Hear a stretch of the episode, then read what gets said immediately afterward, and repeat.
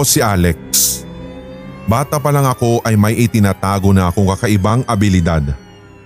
Hindi ko nga po alam kung ito ba'y regalo o isang sumpa.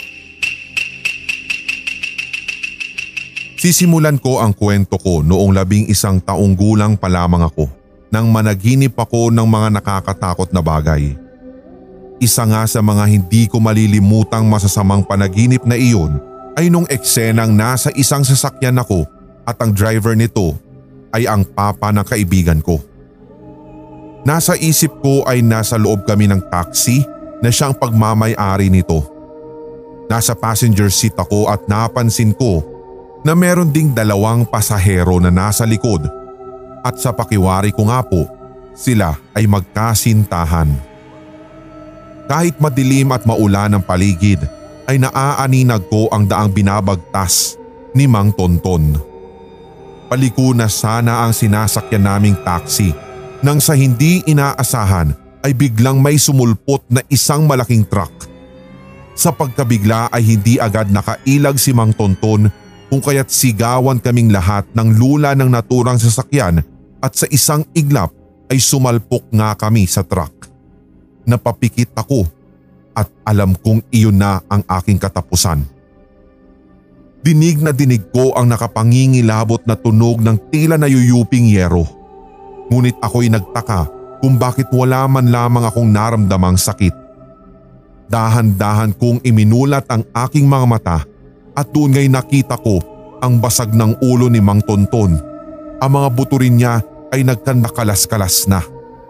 Pati yung dalawang pasahero na magkasintahan na nasa likuran ay nagsikalasan ang mga buto at naliligo sa sariling pulang likido. Takot na takot ako subalit hindi ko magawang sumigaw. Iyak na lamang ako ng iyak habang nililingon ang gawin ng truck na bahagyang yupirin ang harapang bahagi. Nakita kong bumaba ang driver noon at iika-ika siyang maglakad patungo sa kinaroroonan namin. Manong, tulungan po natin si Mang Tonton. Mahina kong sabi dito. Subalit hindi ako nito nilingon na tila hindi ako naririnig. Kitang kita ko pa ang pagkatakot sa kanyang mga mata at napakamot pa sa sarili nitong ulo. Pasensya na kayo. Hindi ko sinasadya.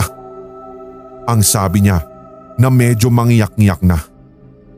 Nagulat ako nang dahan-dahan siyang naglakad palayo.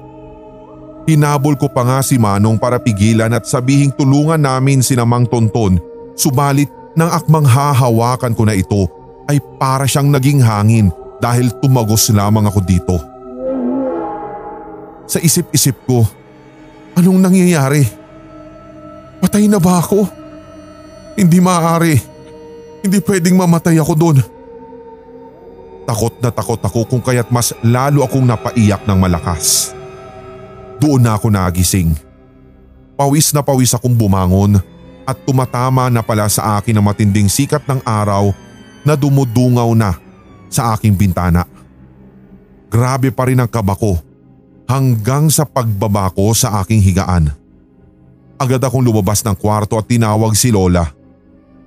Nang makita niya ako ay inalok niya ako agad ng pandesal at sinabing pumasok na raw si tatay sa trabaho. Niyakap ko ng mahigpit si Lola.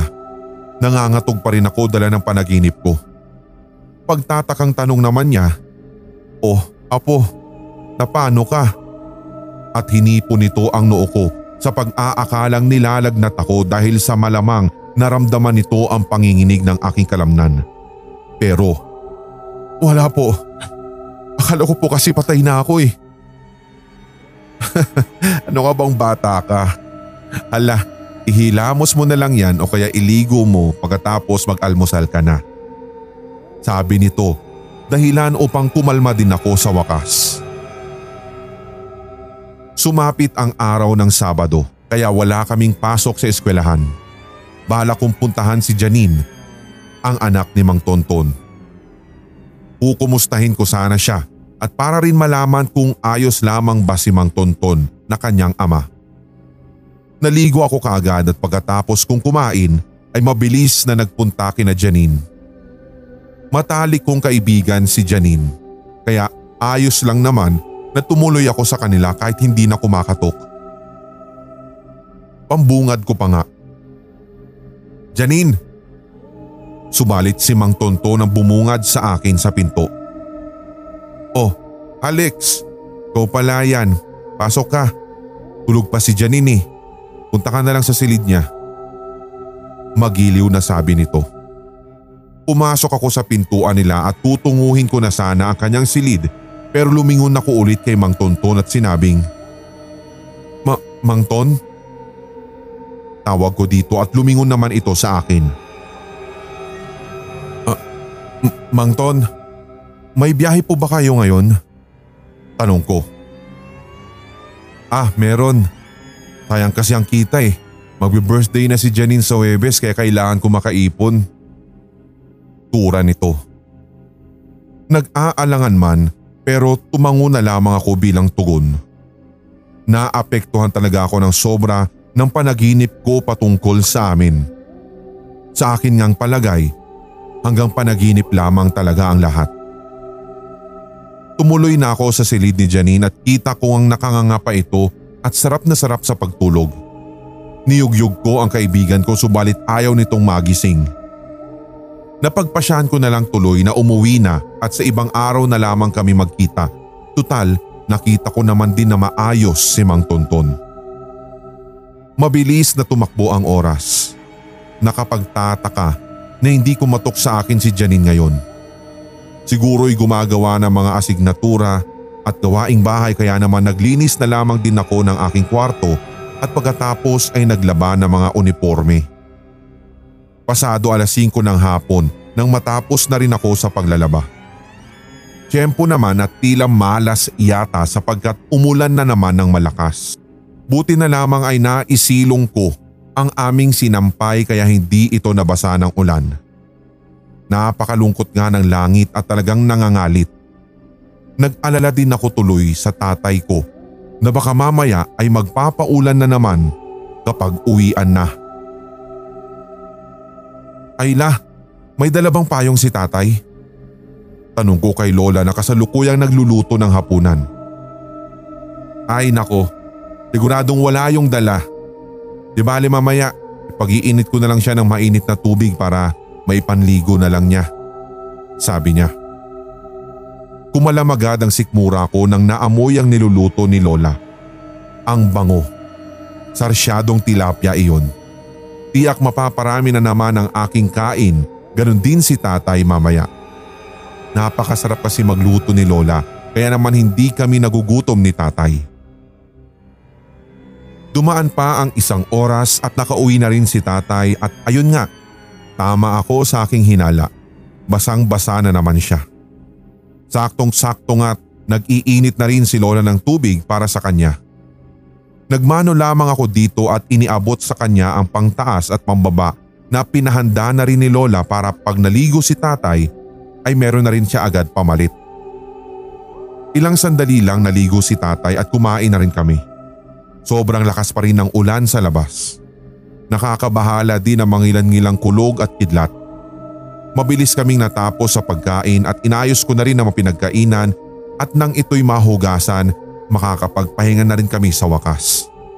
Nanonood si tatay at lola ng telebisyon na may biglang sumingit na balita. Kaya pala may malakas na ulan dahil sa hinihigop ng bagyong paparating. Mabuti na lamang at hindi bahain sa aming lugar kaya naman hindi namin iniisip lalo na ang pagtataas ng tubig. Subalit, bigla akong napatigil lalo at nang matapos ang weather report na iyon ay ang biglang pagpasok ng balita patungkol sa isang aksidente. Pampasaherong sasakyan daw ito at truck ang nagkasalpukan sa gitna ng isang madilim at may pagkakitid na daan. Nangatog ako dahil sa narinig. Ayon sa tigapagbalita, tatlo daw ang nasawi sa naturang banggaan habang ang truck driver naman ay pinaghahanap pa rin sapagkat wala na ito nang dumating ang media at ang pulis. Karumal-dumal ang inabot ng tatlong nasawi sapagkat halos magkalas-kalas daw ang mga buto nito sa katawan. At nang marinig ko iyon, agad kong nabitawan ng hawak kong pinggan dahilan upang ito'y mabasag at maging dahilan din ng pagkagulat nila lola at tatay. Agad lumapit sa akin ang dalawa. Naiyak ako sa takot na si Mang Tonton ang taong iyon. Kung kaya't ay, la, si Mang Tunton. At pagkatapos ay hikbi na lamang ang naisunod ko sa mga sanay sasabihin ko pa. Niyakap ako kaagad ni Lola at naguguluhang nagtanong naman si tatay. Anong, anong meron kay Tonyo? Ano yun anak? Tinuro ko ang TV. Si Mang Tonton po yung isa sa tatlong na aksidente doon sa balita. At nagulat na lamang si Lola sa aking sinabi at napakrus na lamang siya. Ano bang sinasabi mong bata ka? Huwag kang ganyan. Sus Mariosep, huwag naman sana. Sabi niya na nahihintakutan na. Inamin ko sa kanila na napanaginipan ko ang aksidenteng iyon kaninang umaga. Hinawakan ako ni tatay sa aking parehong balikat at pagkatapos ay, Alex, makinig ka sa akin anak. Wala kang pagsasabihan ng panaginip mong yan. Dahil kung totoo man na si Tonyo iyon, hindi dapat malaman ng kung sino man yan. Baka ikakapahamak mo pa yan. Baka mamaya ikaw pa ang pagbabalingan ng sisi ng pamilya nila o ng mga kapitbahay. Kaibigan mo pa naman ang anak niya. Maliwanag ba Alex? Seryosong sabi sa akin ni tatay. Tumango na lamang ako pero nandun pa rin ang pag-aalala at hindi ko pa rin maalis sa isipan ko kung ano ba talaga ang dapat kong gawin. Sa likod ng aking isipan iniisip kong malamang ay tama si tatay at dapat ko siyang sundin. Pero sa isip-isip ko naman parang mali ang nangyayaring ito. Inisip ko rin na baka nagkataon lamang at ang hirap talaga na aminin sa sarili na meron akong ganitong klaseng kakayanan. Hanggang sa lumipas ang ilang araw, dito nga't dinadamayan ko na ang aking matalik na kaibigan dahil sa pangungulila sa kanyang ama. Ang kanyang ina ay nasa ibang bansa at hindi daw pinayagang makauwi ng amo nito. Ang tita Tess at tita Nora lamang niya ang kasakasama niya habang nakaburol ang kanyang ama. Labis ang habag ko sa kanya dahil alam ko kung gaano niya kamahal ang kanyang ama. Ganon din naman ang kanyang ama sa anak. Alam ko rin na mahal na mahal ni Mang Tonton ang aking matalik na kaibigan. Lalo kung pagbabasehan ang pinakahuli naming pinag-usapan na pinaghahandaan pa naman ito ang kaarawan ng anak. Iyon po ang unang encounter ko sa nakakatakot kong pangitain. Akala ko noon iyon na ang una't huli. Subalit iyon pa lamang pala ang simula ng lahat.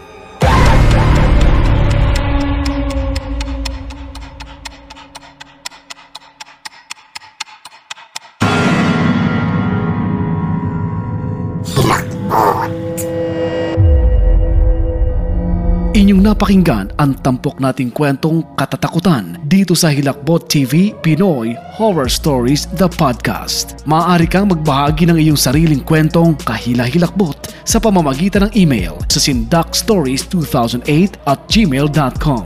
Pwede rin via messenger ng Hilakbot TV official Facebook page. For more Pinoy horror stories and Tagalog creepypastas, tumutok sa ating channels Hilakbot TV at Sindak Short Stories. Ganun na rin sa HTV Podcast. Follow, subscribe, and hit the notification bell. Hanggang sa susunod nating kwentuhan at takutan. Maraming salamat mga certified kasindak at solid HTV positive mga solid HTV positive at mga certified kasindak, inaanyayahan din po namin kayo na i-follow ang ating podcast na Pinoy Horror Radio ng HTV Sindak. Ang ating podcast na ito ay mapapakinggan din po sa Spreaker, Spotify, Deezer, Google Podcast, Podcast Addict, Podchaser at iba pang podcast platform. Magkarinigan po tayo sa Pinoy Horror Radio, the podcast. Ngayong taon, tuloy-tuloy ang ating kwentuhan at unli takutan dito sa Hilakbot Pinoy Horror Stories Radio. Your first 24-7 non-stop Tagalog horror stories Sa YouTube. Hello sa lahat ng mga HTV positive. Ako po si Red. Inaanyayahan ko rin po kayo na suportahan ang ating mga brother YouTube channels, Sindak Short Stories, Hilakbot Haunted History at ang Red Diaries Tagalog Love Stories. Subscribe na!